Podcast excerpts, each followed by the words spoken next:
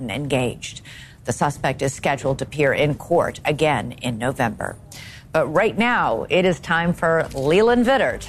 Leland will have all the latest on the rush of migrants crossing the southern border, leading to a state of emergency in some towns there, as well as protests. I'm Elizabeth Vargas. We'll be right back here again tomorrow night, same time. Hope you'll be back too.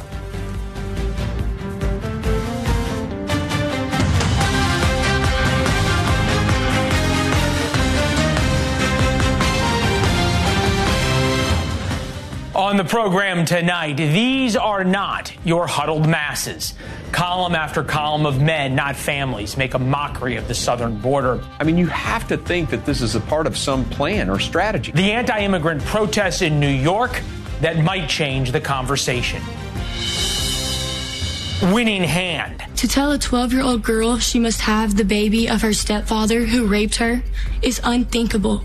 Liberal groups hammer home new ads like this. I'm your Republican congressman. We've banned abortion. Can abortion save Democrats in 2024? Untrue romance. New warnings on what AI girlfriends are really doing to men. The last chapter in the demise of the American male. And clown show. I'm going to clown college. The college professor who harassed co-eds with his freaky fetish. Where they actually come up with their own face paint and makeup design. Why too often colleges and universities pass a clown like this along with no regard for student safety. Welcome to the Ferris Show on television. Tonight we have a stunning new case of hypocrisy on college campuses. And this one really lays bare the lie that colleges continue to push. Colleges say they're there to protect the students. Hogwash. We're going to introduce you tonight to Joseph Tokosh. He had a rather strange fetish. He gave extra credit to students to let him paint their faces in clown makeup. People see a clown show like this and might think it is a laughing matter. Here are some of the faces he painted. But this story embodies the hypocrisy we are seeing on college campuses across America, where administrators talk tough on protecting the well being of their students. They talk tough about prote- protecting their students from sexual harassment or sexual assault. They talk tough about cracking down on the sexual harassers with their own judicial hearings. But when it comes to the professors, too often we see a policy of pass the harasser where professors who are fired for sexually harassing students or other misbehavior are hired by another college, no questions asked. Because the college that fires a professor is so fearful of lawsuits from the guilty party that they fail to protect the innocent students at his or her next employer. It's not just state schools. It happened at Harvard in 2022 when the school was sued by three graduate students who say they were sexually harassed by a professor a professor Harvard hired despite knowing he had sexually assaulted students at his old school. The Chronicle for Higher Education calls it higher education's, in their words, worst kept secret. Evidently, it took literally someone who likes clowns to expose it. Here now, Associate Research Scholar, Lecturer in Politics and Public Affairs at Princeton University. Lauren, um, Lauren Wright's with us. Lauren, is it really as bad as this seems?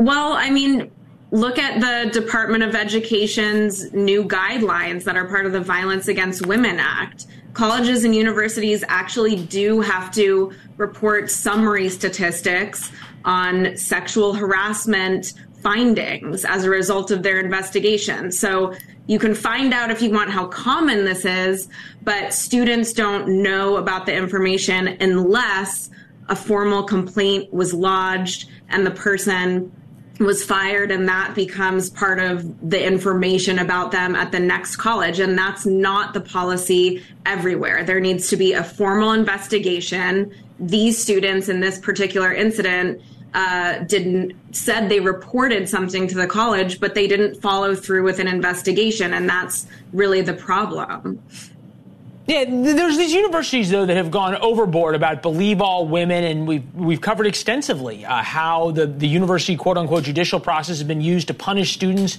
uh, kick them out. Even one kid was kicked out of Yale who had been found not guilty um, by a criminal court. But there seems to be so little done to protect students from known predators like this clown guy.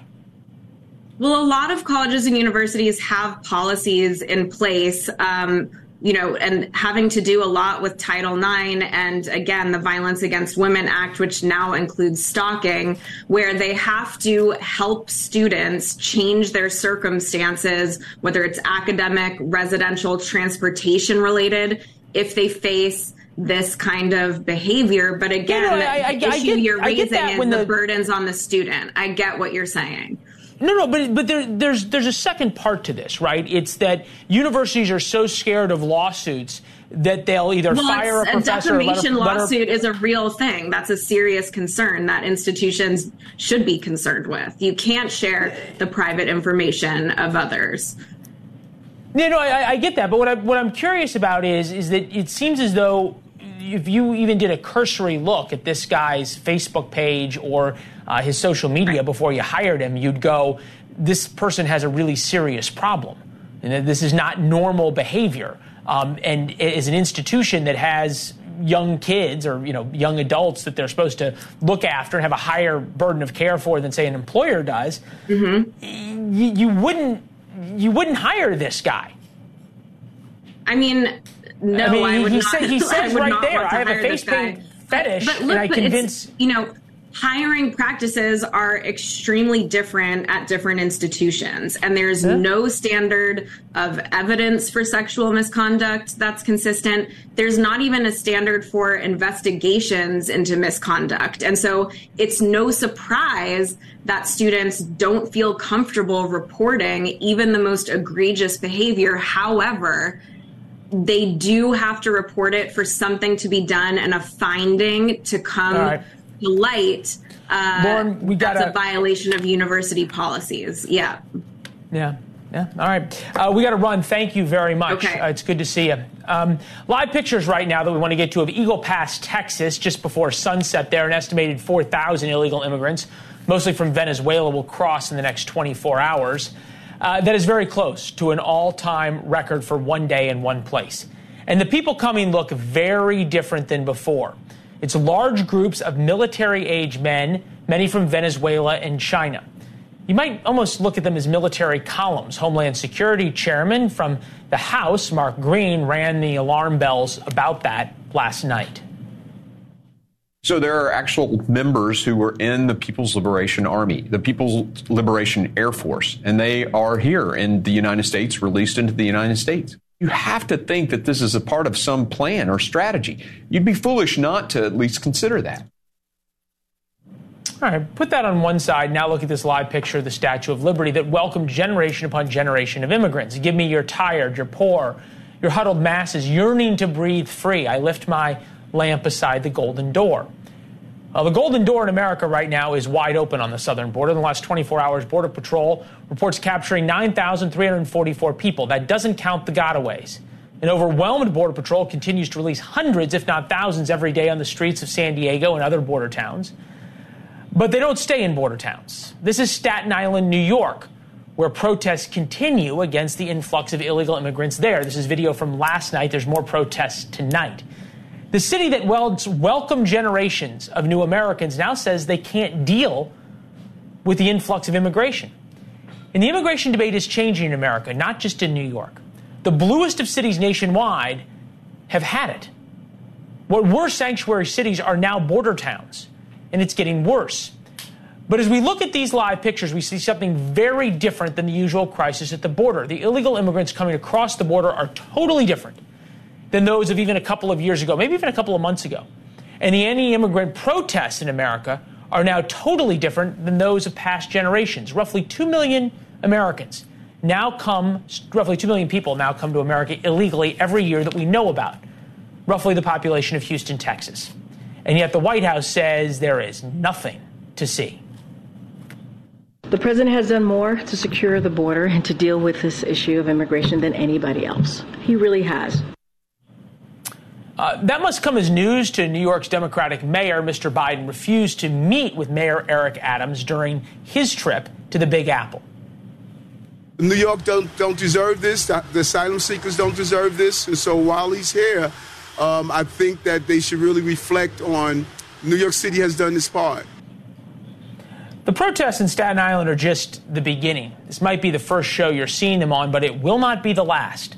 If illegal immigration can bring New York to its knees, the rest of American cities are not that far behind. Scott LoBaido is here. He's one of the organizers of the protests in Staten Island. Scott, we appreciate you being here. Look, the border the border crisis has been going on for a couple of years. I was down there two years ago reporting on it. Um, why now? Why these protests now in New York? because it's this. You know, look, uh, uh, uh, Texas is ground zero for the invasion, okay, but Staten Island is ground zero for the fix because it is infiltrating the working, residential, middle class communities where schools of young children, young girls, pre K to 12, and they're putting in these young adult males, okay, understand that, who are not vetted this is the key. Forget about everybody saying that we're, you know, anti-immigrant and all of that, which is bull, because we know we're not. Okay? You can't bring in millions and millions and millions of young men of military age who have not been vetted or checked for pedophilia, rape, murder, viruses, diseases, and plant them into this working community where children right there, playgrounds right there. There's a school right up the street here. People live right here and right there. This was a senior citizen home. We could use it for our own homeless, for our senior citizens who are out and who don't have anywhere to go. This right, so is Scott- by design. This administration, this president, and I realized it, and anybody out there who doesn't realize this, you need to get your head examined.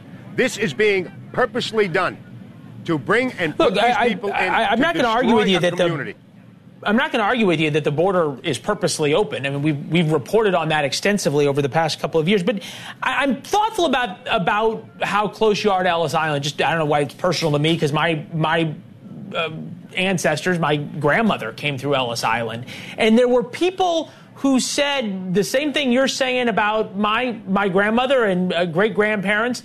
Uh, that you're saying about these folks. And I'm wondering if there's a reason you feel that it's different now than then. Uh, listen, I'm not even going to respond to that question, okay? Because what did I just explain to you? They, we have a system here. Everybody is welcome. I come from immigrants. Everybody in this crowd comes from immigrants. But we came here through a system, and the system is busted really bad. It's really bad. And it starts with our mayor who welcomed them in because it's a sanctuary city. All these sanctuary city enthusiasts are not so enthusiastic anymore. Okay? This is insane. We have a system. And everybody who's crying, where's the humanity? Where's the Christianity for where's the humanity of Christianity at the border?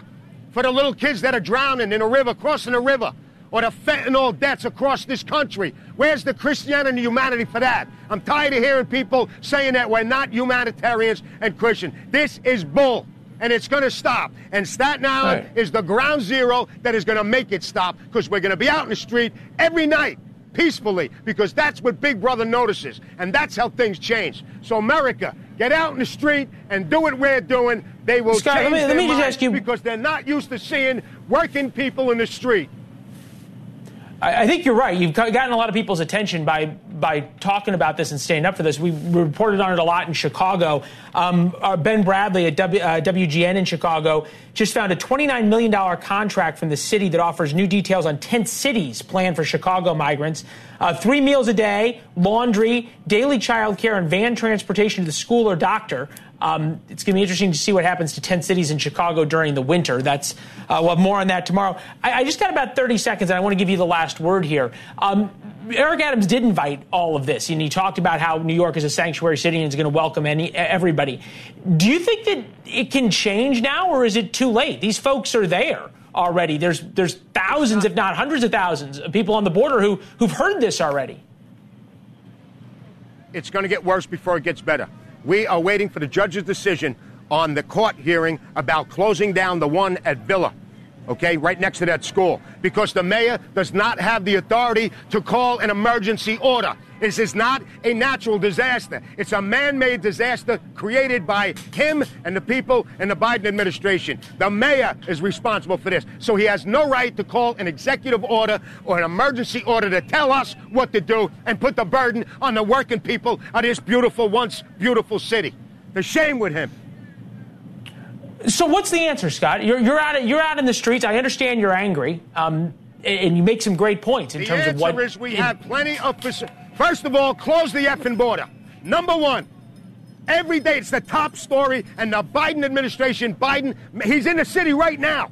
All week he not he didn't mention it once or sit down with the mayor to discuss this. This is this is one of the worst things to happen to this country with this administration. People, stop voting locally. You saw what de Blasio did to the city, and this guy's 10 times worse. When are you people going to learn? You get what you deserve, is what they say. Smart enough, people. I gotta go. Scott, Scott look, I, I, I, I, hear you, and I'm, I'm watching. Okay, looks looks like we're losing Scott. Um, he's heading over to the protest, so we'll we'll check back in with him. Uh, it's pretty interesting to see the emotion that now is happening. And it makes you understand why, for so long, we have been covering the issues at the border. You think about what is happening in New York. We'll put the live pictures up when we can of Eagle Pass. Um, you see what's happening uh, there, and you think about the number of people who have come to New York and the problems that it's causing in New York that Scott t- talked about. And then you think about towns like Eagle Pass that are having double and triple the number of people coming into their city with one one hundredth of the population of New York, and now you understand what border communities, what true border communities in America have been going through for the past couple of years. But what you just saw in New York, the fact that there are now protests in the streets about this, and the point that Scott made about working class Americans, uh, especially in cities, now having the same fears and the same anger that we saw uh, in middle America, in rural America about the border issue over the past couple of years, what we're seeing is significant. Things are changing. Uh, and the border issue is now becoming a wedge issue, not just uh, for the presidential campaign, uh, but it's now becoming an issue in America's bluest cities. That's significant. And the pictures you're seeing, as he said, and as Scott said, and he's right, from having covered the border for so long, the pictures you're seeing in Eagle Pass, Texas, are just the beginning. It will get worse uh, if it can ever get better. It will be a big issue in the coming election, and that's a problem for Democrats. But they do have an, an ace in their hand, if you will. There is growing evidence that the abortion issue might be their last chance to save things in 2024, and they are going all in. I won the last election. I'm not going anywhere. I'm just going to watch and make sure you don't do anything illegal and how AI girlfriends could be the final act in an ongoing drama. The demise of the American male is almost complete. Is there any hope? Are you falling in love with her? Does make me freak? My daughter was raped. And you're not going to do anything? I'm sorry. They'll put us all in prison if we do the procedure. He's right. I'm your Republican congressman. We've banned abortion. No exceptions. She's just 12 years old. I'm not letting you destroy her life. I won the last election, so it's my decision. I'm just going to watch your daughter and make sure she doesn't do anything illegal. All right, that's the newest ad from the Progress Action Fund. It's the same group behind an equally compelling ad in Ohio that helped defeat a pro life ballot initiative this August. Many credit just one ad for driving 2.8 million people to the polls in Ohio. That's almost double the 1.6 million who showed up for the midterm elections in 2022 that included a contentious Senate and governor's race. For a Democratic Party struggling with the economy and questions about Mr. Biden's age, abortion uh, is a lone bright spot. Joe Jacobson, founder and executive director of the Progress Action Fund, was behind both of these ads and joins us now. Uh, we we appreciate it. Um, look, it is an incredibly compelling ad, um, searing in every way.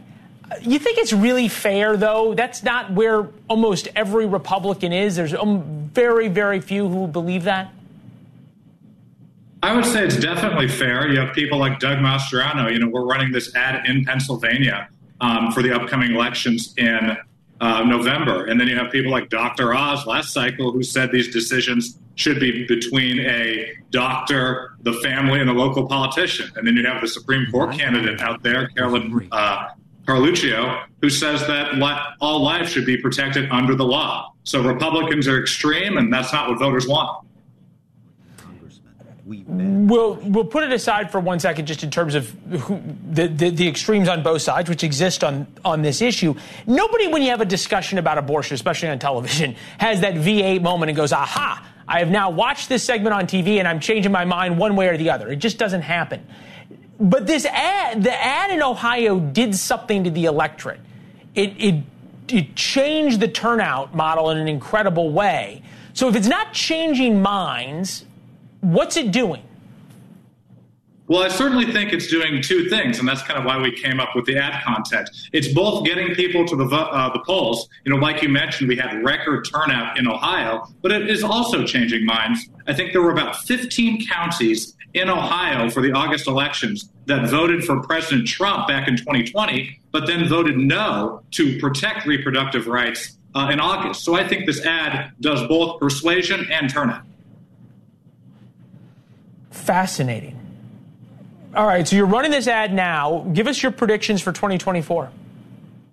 I think reproductive rights is going to be top of mind for voters. Um, it was in 2022. It has been so far in 2023. And like you and I talked about last time, uh, I don't think Republicans are going to change their perspectives. You know, they're beholden to their base that is very pro life a pro choice candidate couldn't make it out of a GOP primary. And I think Democrats are going to win because we're the only ones listening to the voters on this issue.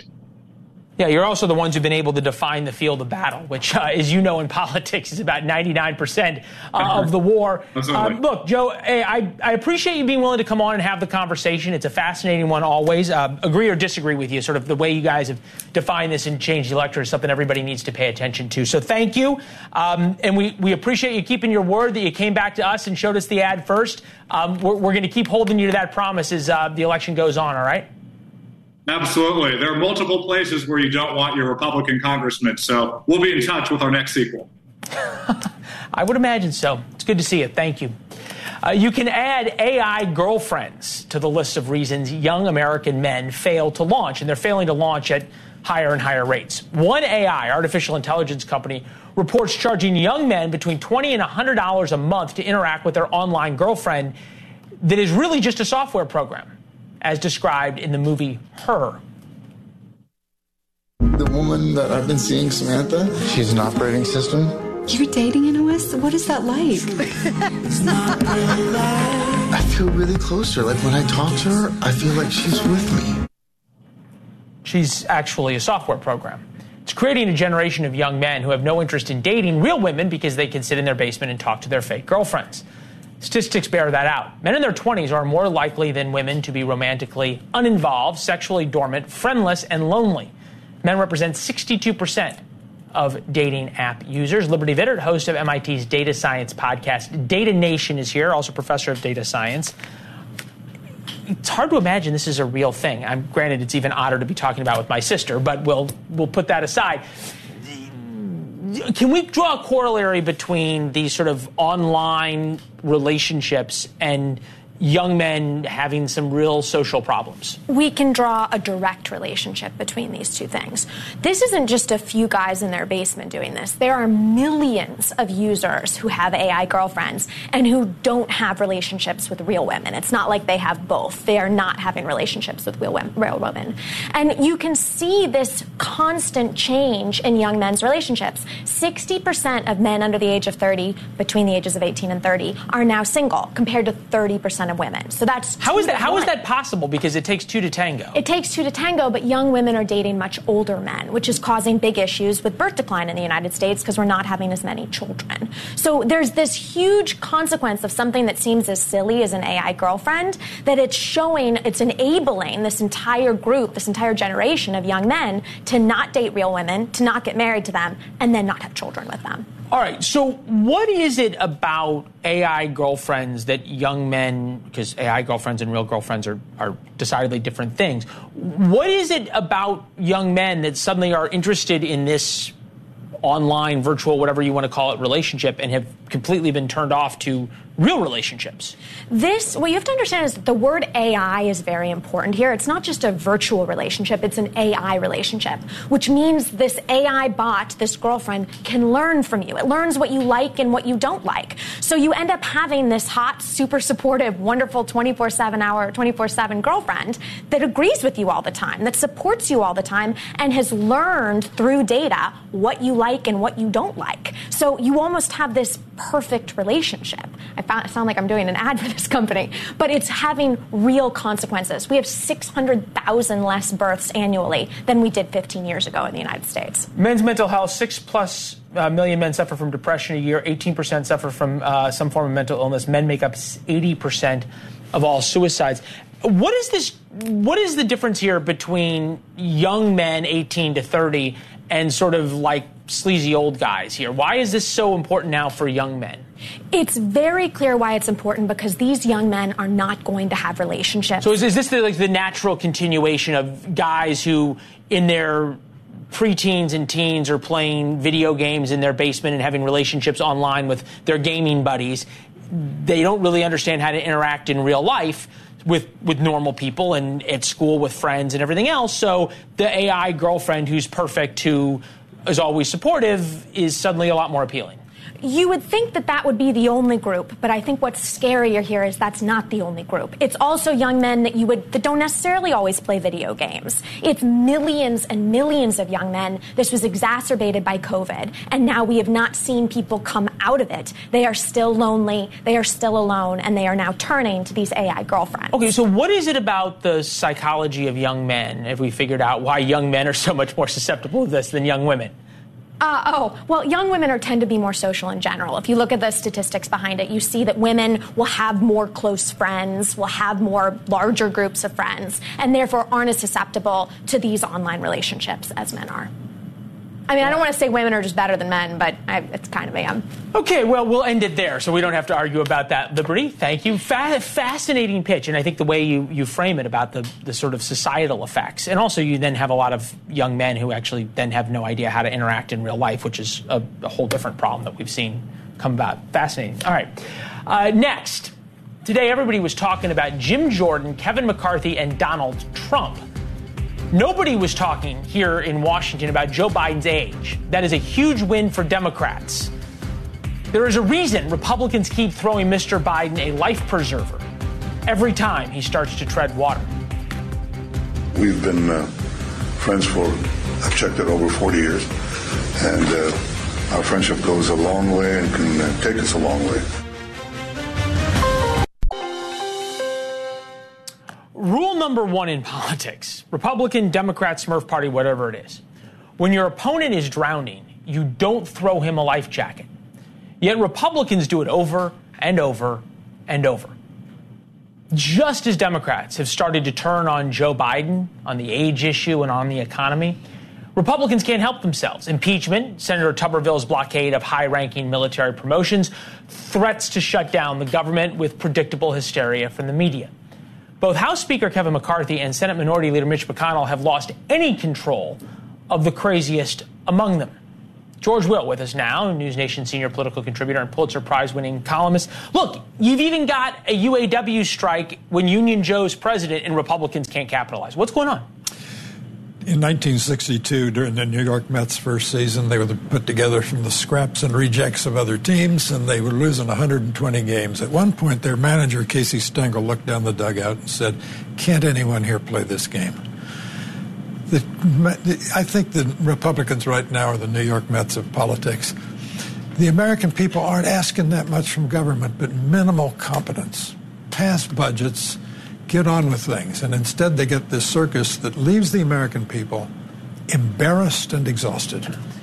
Two things that American people don't really like being uh, congressional approval. Only thing worse than Biden approval, except for Kamala, is 19% approve of Congress's job, 78% disapprove. Uh, noteworthy, we did not put the media's approval um, up there. Th- this would be the question then why don't they why don't they vote the bums out? Because the, the, the party has a tiny majority in the House of Representatives, and the tiny majority is part of an extremely angry group of people who don't want to split the difference. To them, politics is 100% or nothing. Yeah, compromise is a dirty word. They don't subscribe to Reagan's view. Look, if I can get 80%, I'll take it and come back for the another 20% later. That's not how they think. I think about even somebody like Chip Roy, member of the House Freedom Caucus, staunch conservative, about as far right, really, um, as you get. Last night, even, he was saying that he doesn't support the stupidity among his own members. Take a listen. The reason I was supportive of putting forward a proposal that would have advanced spending for literally 30 days with an 8% cut to federal spending and to the federal bureaucracy and moved the HR2 border security bills because, Sean, my state of Texas is under assault. People are dying. People are dying from fentanyl poisoning. Little children are getting sold in the sex trafficking trade, and I wanted to hang that around Chuck Schumer's neck. And now the government's likely to shut down, and the media will predictably blame it on Republicans rightly in this case. Ronald Reagan once joked about a government shutdown. Let's shut it down and see if anyone notices. Well, they notice. Well, they notice also because the media loves to make it sure a, a point to hang around Republicans' neck. Competence is what they meant. Man, people aren't asking for much from mm. government. They just like to get get the trains run sort of on time. The the one other issue that we didn't put in terms of things that are going in Republicans' direction, at least politically, is the issue of the border. Um, and we have the live pictures from Eagle Pass where there's 4,000 or so Venezuelans and other uh, men of military age with tight haircuts uh, lined up. Uh, some from China and other places. Uh, their intentions are unknown. But these are the kind of pictures that would fuel a, a real push towards Republicans. We're seeing this these protests in Staten Island, uh, of all places, uh, about illegal immigration. It, it feels like, in terms of opportunity, there probably has never been a better one for Republicans. This is one where the Republicans, not even the Republicans, are are so ham-handed that they're going to be able to kick this issue away because this issue is coming home to people literally far from the border. Staten Island is a long way from the southern border. And in every American metropolis, this is going to be a vote driving issue, and not even the Republicans can kick away true, although you say they want competency. I guess Republicans simply is promising to do better. They did that during the 2022 election. So far, nothing's happened in the border. I'm, I'm interested, though, and we had somebody from the protests on, and I said, why now to the guy, right? The border's been open for a couple of years. Uh, the, the border states and border communities that we've reported on have been dealing with the problems that Staten Island's dealing with day in, day out for two years. Nobody, nobody seemed to care. You now have protests in New York City. Now, does this change the Biden administration's calculus, or will they they continue on? Oh, I think the Biden administration can calculate that this is a disaster. They just don't know what to do about it. Particularly because a city like New York was proudly flaunting its virtues as a sanctuary city until the people seeking sanctuary showed up, at which point the fun stopped. I'm wondering if this is a little, if there is an a parallel situation going on with the unions, right? Because you've got a situation where even in Staten Island and, and in New York, deep blue city, you have these competing interests within the Democratic Party there, especially when it comes to sort of working class Americans. It's the same thing you've got going on with the UAW strike. You've got the competing interests of working class union workers, the Democrats court, and then you've got the competing interest of the climate change progressives who demand electric vehicles and all the things the UAW hates. Exactly. And the UAW, remember, this is a, a partial strike at this point. They're not even striking all of the factories of the big three, the so called big three. And the so called big three aren't so big anymore, Leland. This is a small part. This is 150,000 people out of a workforce that's enormously larger than it was when the UAW had 1.5 million members. We are turning out automobiles fast all over the South. So, so we, we put all this together you know, obviously, when there's infighting, uh, the crisis represents opportunity and danger uh, for the Biden administration. Opportunity and danger when it comes to the UAW strike. Opportunity and danger when it comes to the border. Inaction normally means and leads to more danger. Are Republicans going to keep screwing this up? Is there is there any adults in the room who can actually sort of lay down the law? No. The, Okay. the law can't be laid down by McCarthy, who is five votes away from someone filing a vacate the speaker motion. One person can do that and trigger another row that will take us back to where we were at the beginning of the year when it took him 15 votes to get and a then majority and obviously from his own people. Mitch Mitch McConnell has his own issues as well in terms of trying to lead and rally and corral. Uh, well, at least I would say it was an honest assessment of where Republicans are at. Herding cats. It's good to see Mr. Will as always, See sir. you. Thank you very much. Coming up next, first it was Alan Dershowitz, now it's Elon Musk. Larry David is calling out the Tesla billionaire for his newfound enthusiasm for the Republican Party. Why does everybody love to hate Elon Musk? Just, I'm just saying this as a friend. You really have a little ways to go when it comes to dealing with people.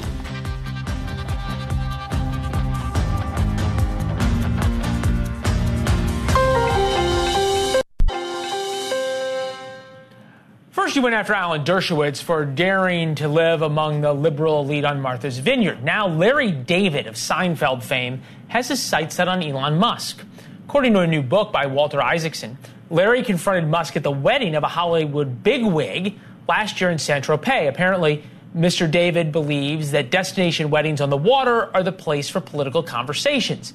David reportedly confronted Musk saying, Do you just want to murder kids in schools? Musk understandably was baffled by David's attack and told him he was anti kid murderer. David countered with, then how could you vote Republican? Chris Cuomo is here. I guess this is where America is right now. Uh, you can't even go to a wedding and have civil conversation with people, even in Saint Tropez. or it's about Larry David. And Larry David is, I guess, I don't know him, but I know people who know him well. He is one of the guys who went after Dershowitz on the vineyard. And so I think this is as much about him as it is him being, you know, a metaphor for the rest of us. You know, sometimes I think you just call out somebody who goes too far and let's just keep it on him. You know what I mean? I'll tell you what's bothering me. Larry David wants to go at Elon Musk. That's fine. My problem is when people choose to be outraged and over what. And, you know, that's the big part of our show tonight. Is I can't believe there's not outrage over what we're covering tonight, which is this latest death from fentanyl, which was a kid in a daycare center.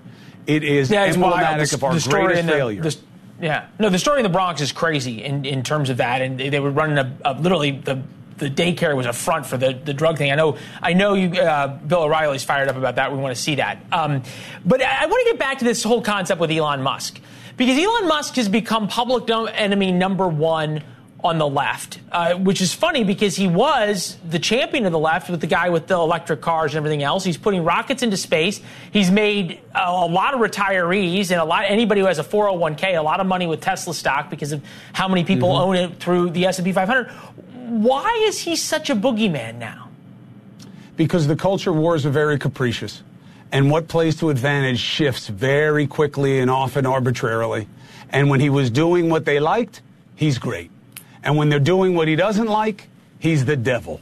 And to help people, Elon Musk likes to court controversy. I don't know that it works for Twitter or X or whatever he's calling it now, uh, but he has certainly put himself where it seems he wants to be, which is often in the crosshairs. Uh, what it will do for him, we'll see. Yeah, I, I guess he he You he right, you know, he, he I don't know if I don't like your answer. I, what I just can't figure out is the level the, the level of vitriol against him, and if it if it's not more personal, if there's something about him now that kind of offends the liberal sensibilities because they don't feel like they control him anymore. He's now Nah, sort of broken overthink it. away and cast off the chains.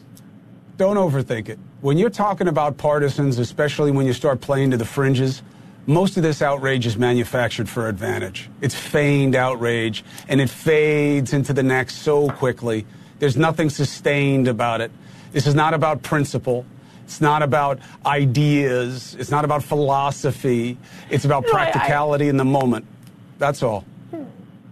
Nah, I, it, it, feels though that the, the somehow Elon Musk occupies a large space in the mind of the left because for so long they controlled Twitter. Now he does, and they don't like that. It, it's almost personal well, now. I, I, hear you. I hear you about. I hear you that there is this idea of sort of feigned outrage, and everybody plays the game. And I know, and I look. That's one of the things I love about your show that you talk about the game and you expose the game. I wonder if Elon Musk isn't the game anymore. If it's actually that he's kind of offended. He, that there's something about it now about him that now personally gets it at people. Well, that's the genius of the game is that it's become personal.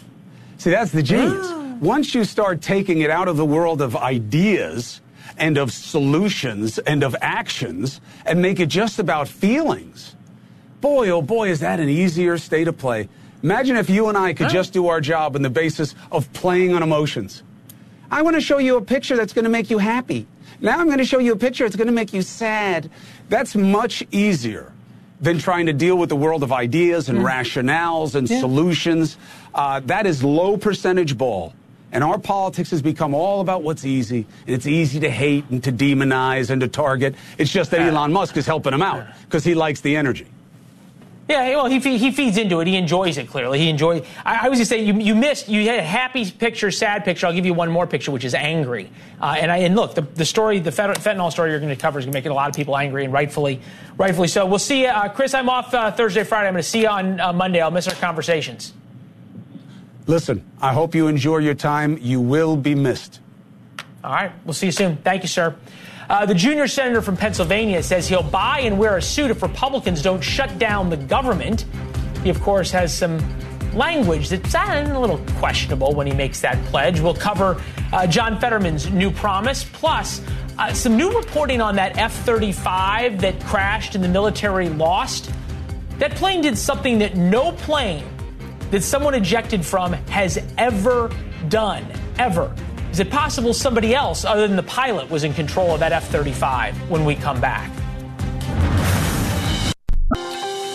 Let's review the facts of the crashed stealth fighter.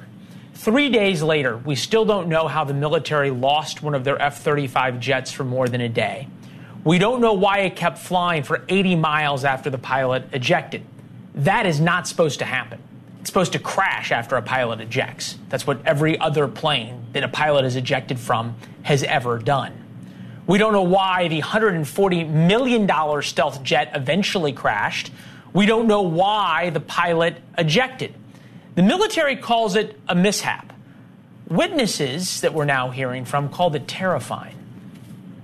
I was in the uh, in the bathroom taking a shave, and I heard a, a screeching saw between a screech and a whistle. I said, what in the world is this? And I heard a boom. Straight. Then my whole house shook. There's a huge boom. One thing is certain the mystery is renewed warnings from some inside the armed forces about the F 35, specifically the F 35B, which is used by the Marines. You see it there, it can take off and land vertically.